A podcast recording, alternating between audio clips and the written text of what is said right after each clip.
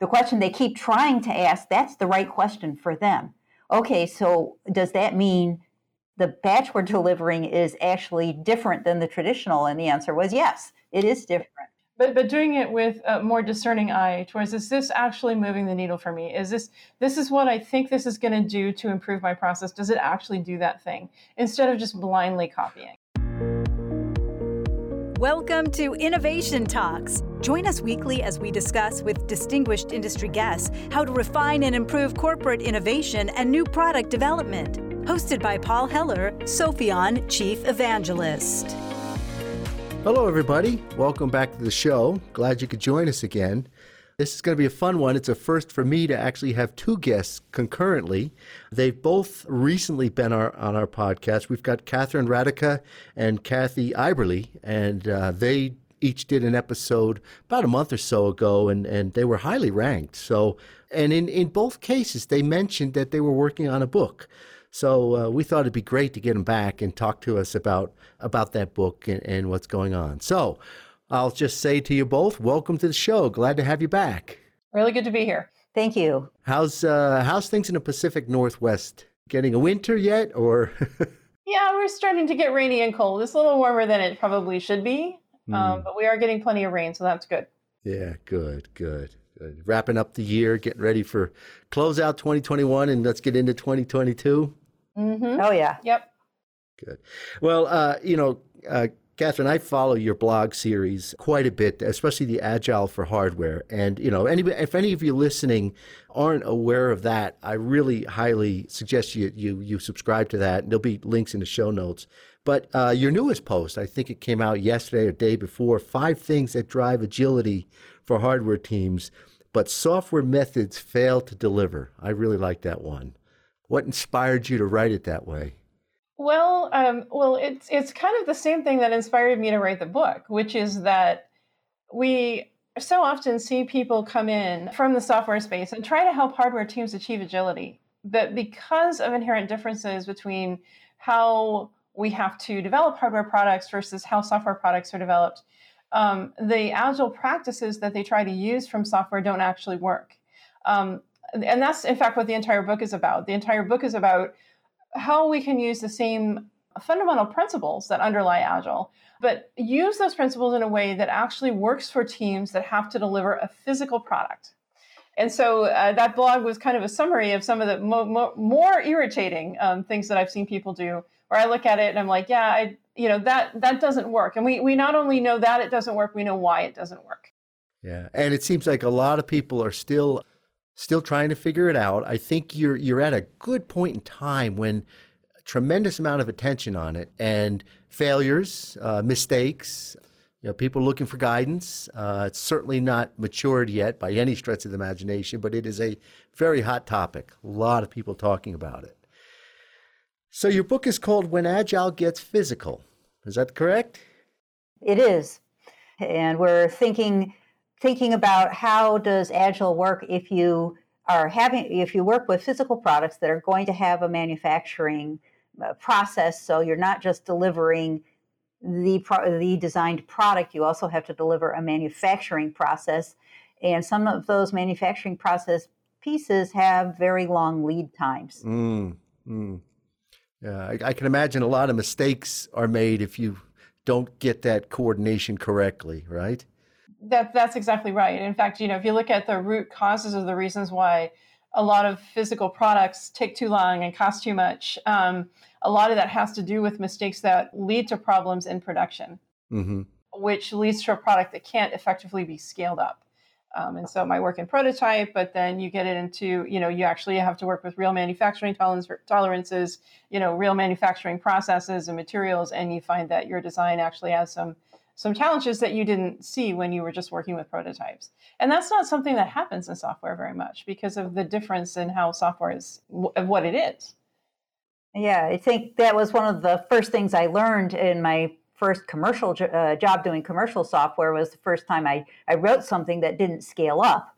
It was quite an experience, but you learn very quickly to think about scaling everything you write and what you're going to need to think about. And there's very well known techniques. Back in the 80s, there were very well known techniques to be able to uh, test and plan for scale up. So it's a pretty well understood field in software. And one of the things in software is, is you don't get hit by results of physics. Yeah. You might get unexpected surprises because one of your partners has changed their software part, but the physics does not come in and that is where you get most of the pro or many of the problems with physical objects is that when they are scaled up the actual physical behavior isn't quite the same as what it was at, at a small scale yeah and you don't really have don't really have manufacturing in the way I think about it for a physical product, right? You don't need to build for for a digital product, the software side. You don't need a robotics line, but but what are some of the issues that from a manufacturing standpoint that you see around that? So there's lots of different things that can go wrong in a manufacturing process. And, and the thing about a digital product is that a digital product can be pretty endlessly replicated. You know, you think about just downloading a file onto your computer and, you know, he's like, yeah, it takes a takes a little time. And if it's a big file, it might take a little, might take more than a little time. But it's not, but what you're going to get is almost is almost an exact copy of what was originally up there. And you don't, and you don't have to think about that, right?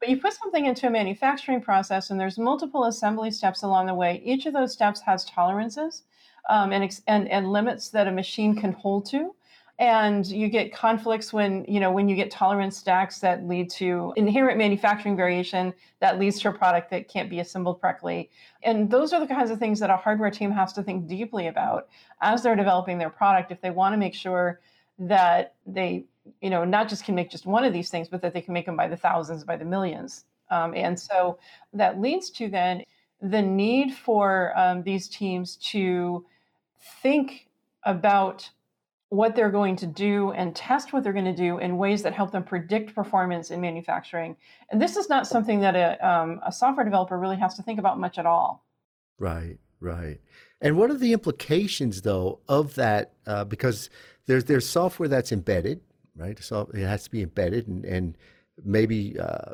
chips need to be flashed somehow, either part of the manufacturing process or part of the supply chain process. And then there's software that's on the side. That's really unfair to say because it's not exactly correct depiction. But but the apps, the the things that that aren't directly in the product, right? But they're necessary. They're part of the business model. Uh, they're part of the product in a way. Talk a little bit about those two aspects from a manufacturing standpoint, you have to worry about, I think, one more than another, or or is that not an issue? Flashing uh, is a pretty well known process. Again, you're getting an exact replica of the firmware. You're you're much more concerned about whether the hardware that you're working with is that you're driving. You you know, you've got the embedded software is making parts move usually and are those parts still exactly the same parts? Ah, That's yeah. much more the issue. Mm-hmm. So installation can be a, a, an issue with software, but basically what you're what we are seeing in the industry is that the agile methods, when introduced 20 to 25 years ago in most fields, sometimes later, sometimes a bit earlier, uh, once people adopted those, they were able to use them successfully. And uh, many, many embedded software teams use agile methods. The issue that they have is while they're working on their own with simulators, with prototype parts, it's all it's all great. And the agile methods are doing what they're supposed to and they work. It's when they then when they have to integrate with the rest of the hardware and the whole hardware team is operating on a completely different set of assumptions that you must do all the design and then it's going to freeze at this point and then we're going to do a whole bunch of testing but we won't go back and do any design again that's not the way the agile software works at all it's not. And so what they'll do, the first thing they'll do then is, oh, well, they should work like us. They should be agile. And agile is really compelling, right? Because if you talk to a hardware manager who doesn't really, you know, have much knowledge about software, about agile, they what they see is, you know, they see the, you know, the NBA star, you know, dribbling down the court and like dodging people and they see you know the the goalie on the soccer field who's like keeping the ball away from the goal right. and, you know and, and that's what they think agility is and that sounds really great right? Because it means fast flexible responsive. Well who doesn't want that? In a dynamic environment who doesn't need that right? But then the problem arises when they then say, oh, well, then I should go talk to my agile software people about what they do, and we should do what they do. Because right. what they're doing is based upon a completely different set of problems uh, to solve and a completely different set of assumptions about what development is, is, happening in development and and that's where we see the problems and so we set out what we set out to do with this book was to say okay let's we do know that we can can help physical product teams become faster more flexible more responsive and we can even use some of the same principles that the agile teams are doing to do that what we can't reuse is the practices and tools at least not nearly to the same degree that people think they can be that's where they make their mistakes, right? Mm-hmm. Mm-hmm. We go back to the example earlier of the scaling up with a software. With software, and scale up's not actually a real good example because that's a, a really well known well known field. But you you have software, you're not sure if your customer is going to like it. It because the cost of change is very low. It's easy to write you know part of the interface and show it to them and say is this what you wanted is this is this going to work for you uh, but with a piece of physical object getting a mock-up that's sufficient real, realistic and handing it to a person and say hold this try it does it fit in your hand does it do what you need and then if it doesn't the software people are like, okay, yeah, give me a week and I'll have that redone. The hardware people are like, okay, we're going to have to redo molds. We're, we're going to, we have a whole bunch of stuff we have to back up. The cost of change is a lot higher. So yeah. simply making the thing and trying it isn't nearly as practical. And so you have to figure out ways to get the equivalent results without actually building the whole thing. Yeah, and another myth that's kind of floating around out there is that things like rapid prototyping is and modeling and things can save us, can help us be uh, just as agile as. Yeah, sure, right. And, and well, and that's true up to a point. But what today, the way that 3D printing is used is we use 3D printing to do things like, oh yeah, we'll mock up several handle designs and we'll get that into the hands of people and we'll ask them how they feel. But the 3D mater- printed material is not the same material as will be used in the final product the final and it's going to have different it has significantly different properties and so we can't predict necessarily from a 3d printed model what the final manufacturing factual product will be um, and how, how it will behave in, in ways that are important for especially things like reliability. And so it's not going to be enough to just 3d print our way out of the problem.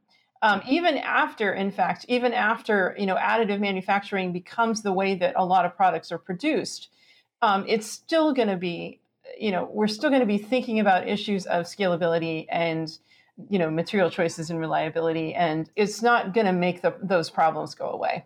And I think like like there for a while, um, you know, there was a group that made a 3D printed car, and they're like, oh, this is the wave of the future. You know, great 3D printed cars, and that was five years ago. Mm. You know, we don't we don't have 3D printed cars. Not even Musk is going with 3D printed cars. Right.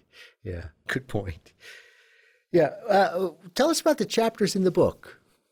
Yeah, well, I think the good news here is that there's actual, if you take Agile and you go and look at what's actually making it work, then you can apply those principles to this somewhat different world and you come up with methods that are very effective that can produce agility, but they don't look exactly like a software agile method.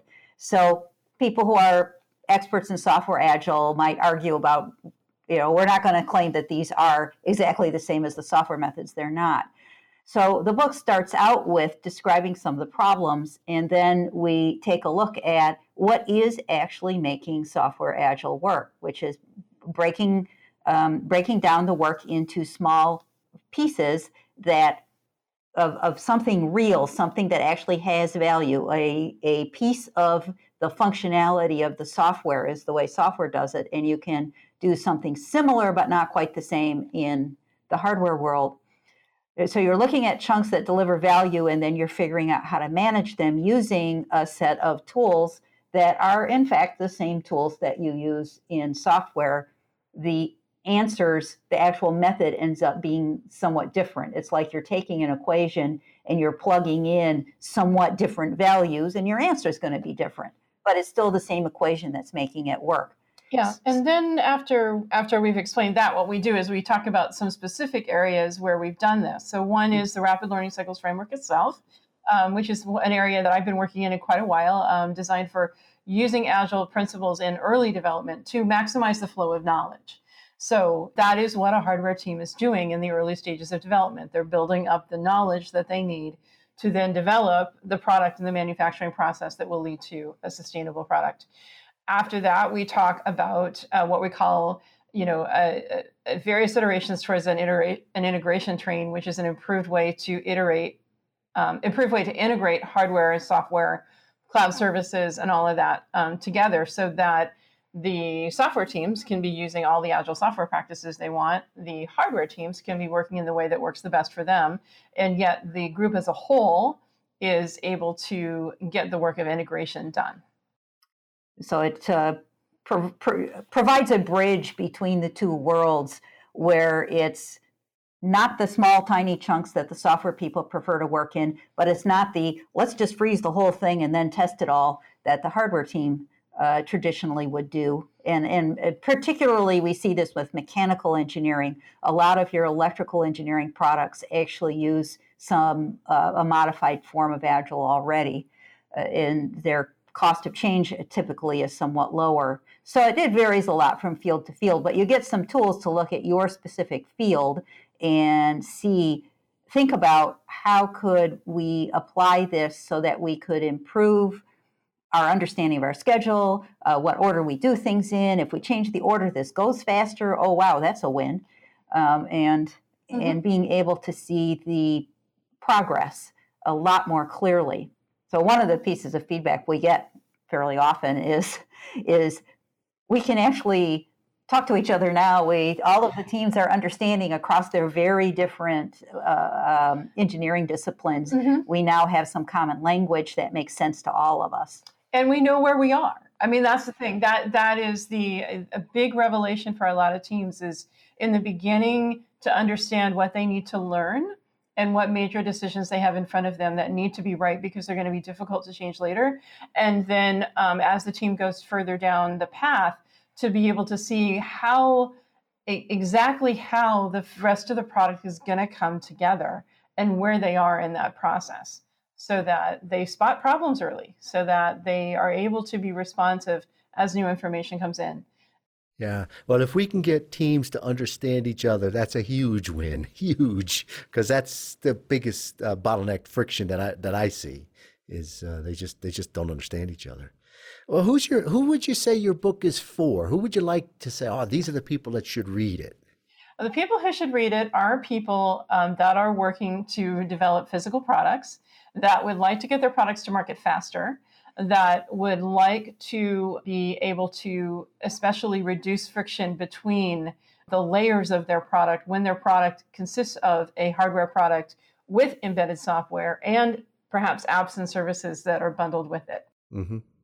How would you like people? Would you like them to read it or to use it? It's it's more than I think just a quick read, isn't it? It's a there's a lot of depth in that book, at least of chapters I've seen. Yeah. Yeah, yeah. So I think what we'd like them to do is to engage with it.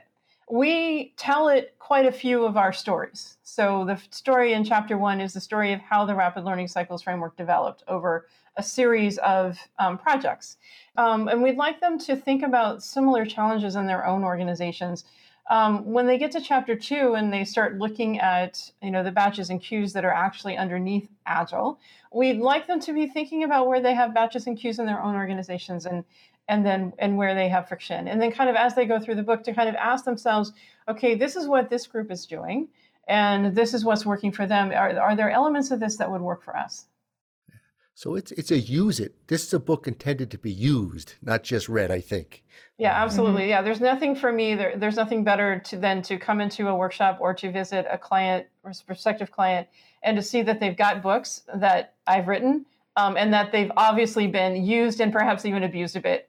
Yeah. You know, that, that for me is very gratifying. I, I don't want to see one that's sitting on a shelf that's in good condition. I want to see one that's been carried out into the lab and gotten stained and torn and, you know, roughed up a bit and having people engage with the method, at least for the part that I was writing, I'm not imagining that we know everything there is to know or are presenting a method that if you just do it exactly this way, everything will be unicorns and rainbows forever.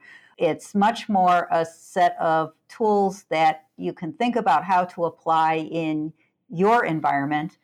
And if you get some value, if you can make an improvement that's that that helps you, uh, whether or not it's exactly the same as what we're talking about isn't the point. It's were you able to take some of the principles uh, the, and see the batches, see the queues, and figure out how to make them flow through your system better.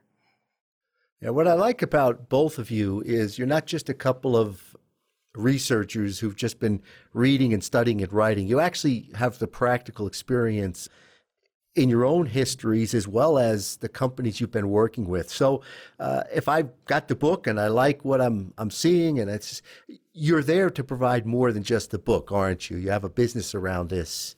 We we do, and to your point, it was it's very important to me that um, that both Kathy and I have that direct experience that everything that they're reading about is stuff that has actually happened. You know, these are this is not we're not writing theoretical case studies here. You know, we we may not always be able to disclose names of companies or specific projects, but we you know, but everything has been pretty heavily field tested at this point.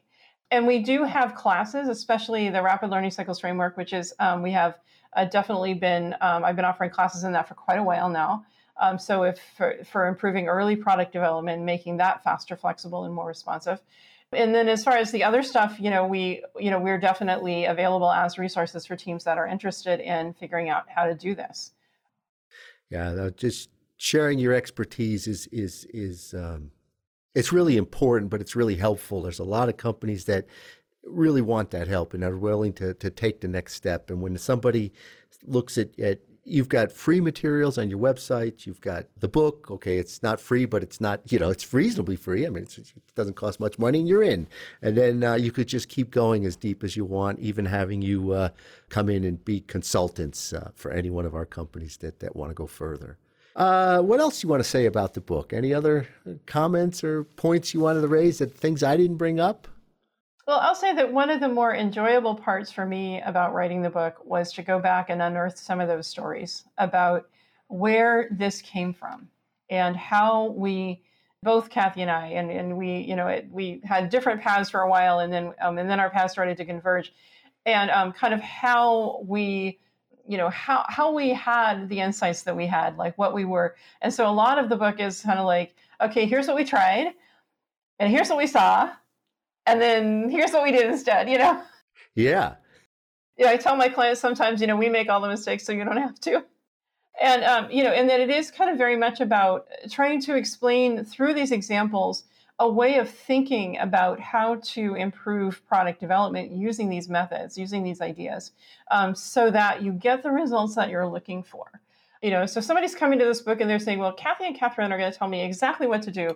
Well, nobody can do that for you, especially because you know when we're writing about physical products and physical products are so vast. I mean, like everything you're, you know, I'm, you know, everything in my room that I'm looking at is a was a physical product at some point for somebody and um, you know and so i can't you know obviously you know if we're writing a book and you're making a you know a, a specialty chemical or you work in metals you're you're going to have different challenges than somebody that is making you know like the next gps locator you know tag for a keychain i mean but all of you are going to have challenges that are much more common to each other than you do um, with the challenges that somebody faces if they're releasing the next app on the app store or the next major banking system.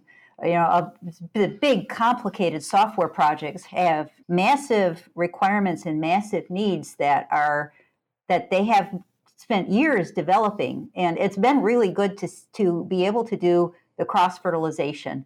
When we first started working on what would eventually be the rapid learning cycles, or starting saying we know there's batches, we know the queuing theory tools will help, we're going to try things, basically copying some things from software, but see how it works and think about why is it working, why is it not working. And I distinctly remember one client or standing in and I'm watching them do the stand-up meeting and saying, for this group, the traditional question is the wrong question. The question they keep trying to ask, that's the right question for them. Okay, so does that mean the batch we're delivering is actually different than the traditional? And the answer was yes, it is different. Yeah. So trying things, but thinking when they are working differently than you expected, really think about why is that? Be willing to use things out of the the traditional phase gate world when those are the right thing to use and things that are coming out of the software world. There's a lot of really good techniques that were developed, mm-hmm. including those stand up meetings, the, the way stand up meetings work. Mm-hmm but but doing it with a more discerning eye towards is this actually moving the needle for me is this this is what i think this is going to do to improve my process does it actually do that thing instead of just blindly copying right yeah and that's what i, I like about your message is you're, you're saying look we're, we're not going to come in and, and say this is it because you know this is it is different for every company. Mm-hmm. Uh, there's a there's an adaptability and a flexibility in your approach, uh, and, and, also a recognition that hey, even even you guys could still learn new things together with a with a company, right? So I think that's really powerful. Yes, absolutely, absolutely. Yes, yes. I mean, I've been um, working with another client that has some some unique challenges, and you know that has caused me to rethink some things about how to build an integrated plan. Um, so it's kind of like, yeah, we're constantly learning. Yeah, and you're a partner for the company then.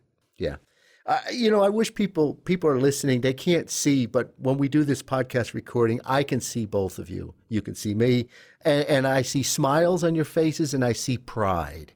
So clearly, you, you, are two people who are just enjoying what you're doing and very proud uh, of the area that you're working in and, and the impact that you're able to have on companies. You really thrive on that. It's very evident. So, yeah, well, I, I want to thank you both for, for coming to talk about the book. It's been been really interesting. When is it available officially? So it will be available for pre-order right after the first of the year, and then the book itself will start shipping probably in mid-February. Mid-February. So get your orders in, everybody. Any last minute comment on the book? Otherwise, I do have another another question I wanted to ask Catherine. I think that if you are looking to make hardware development faster, flexible, and more responsive, then this is the book you need to read. Perfect. Well said. Kathy, any last comment? Can't top that one, right? Catherine, I, I think you were you were maybe at the COP26 in Glasgow. Were you were you there virtually or physically?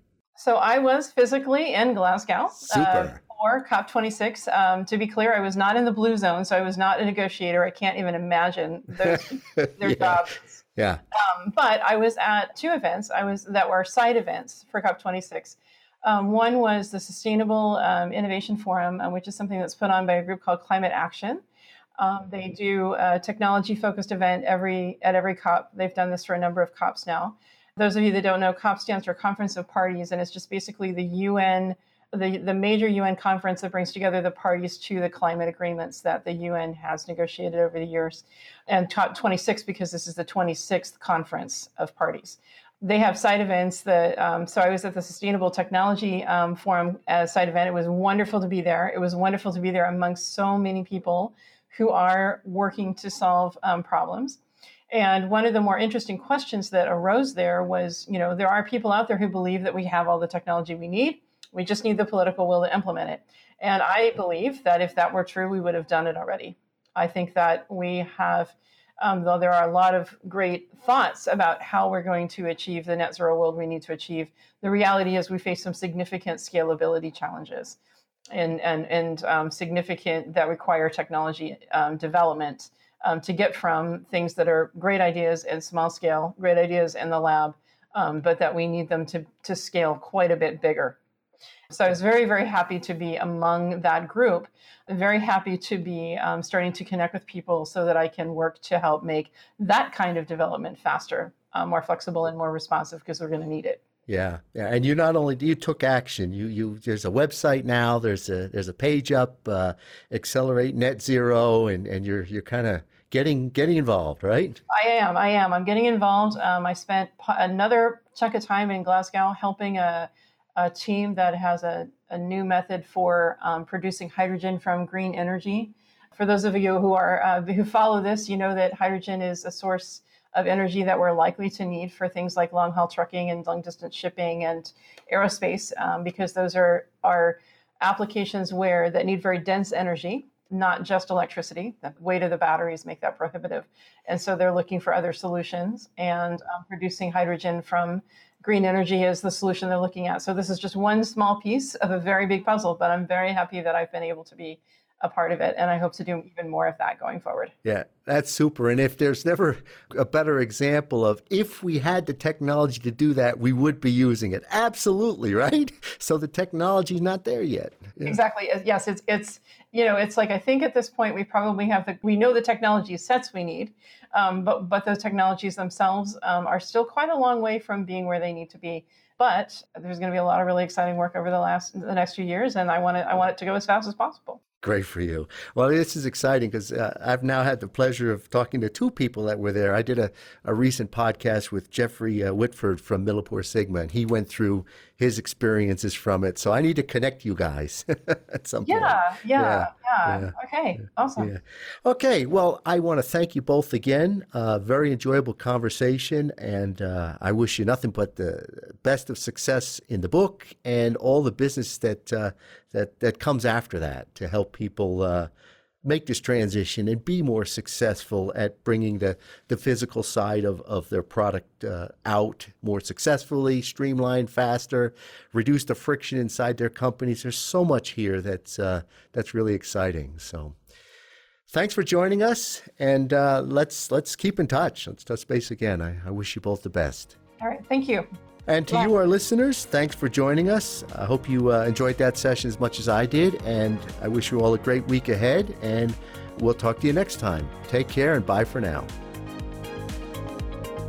Thanks for joining us this week for Innovation Talks with Paul Heller.